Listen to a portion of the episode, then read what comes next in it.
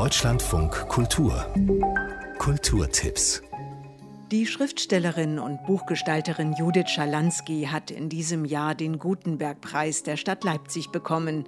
Zu diesem Anlass präsentiert das Deutsche Buch- und Schriftmuseum eine Ausstellung zu ihrem Werk. Ich finde Bücher toll, die eigentlich Bastarde sind, bei denen das Fiktionale und Faktische nicht mehr richtig auseinanderzuhalten sind. Ihre Bücher über Flora und Fauna, über das Weltall, das Meer und entfernte Inseln sind haptische Meisterwerke, in denen die Gestaltung ebenso wichtig ist wie der Inhalt. Judith Schalansky. Insofern komme ich eigentlich von der Form, von der Form, die ich halt nie als was Äußerliches empfunden habe, sondern immer was Inhaltskonstituierendes bin ich dann doch zum Schreiben gekommen. Unendliche Weiten. Die Ausstellung über die Bücher von Judith Schalansky ist bis zum 30. Januar im Deutschen Buch- und Schriftmuseum in Leipzig zu sehen.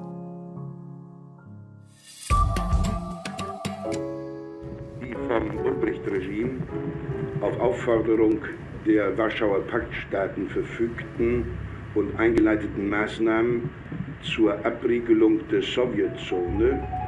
Auf der Zugfahrt von Bayern nach Ostberlin hören die Reisenden am 13. August 1961 im Radio vom Bau der Mauer. Die Meldung geht wie ein Lauffeuer durch den Zug. Übelste Westpropaganda.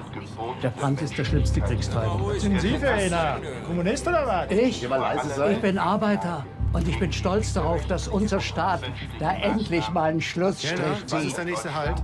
Nürnberg. Dreieinhalb Stunden dauert die Fahrt bis zur Grenze und damit bis zur Entscheidung, aussteigen oder weiterfahren. Aussteigen, Leute! Dreieinhalb Stunden bis zum 6. September in der ARD Mediathek zu sehen. Shane McGowan, legendärer Frontmann der Band The Pokes mit einem starken Hang zur Selbstzerstörung, brachte die irische Musik seiner Kindheit mit dem Punk zusammen und machte sie weltberühmt.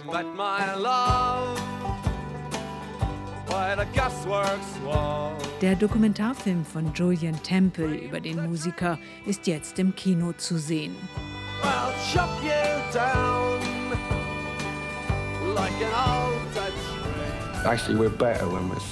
Alle Nicht-Iren sollten eine Filmfassung mit Untertiteln wählen, um überhaupt etwas von dem Genuschel zu verstehen.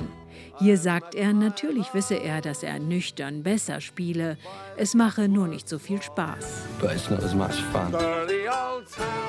Shane, der Kinofilm über den legendären Sänger der Pokes. Jetzt im Kino.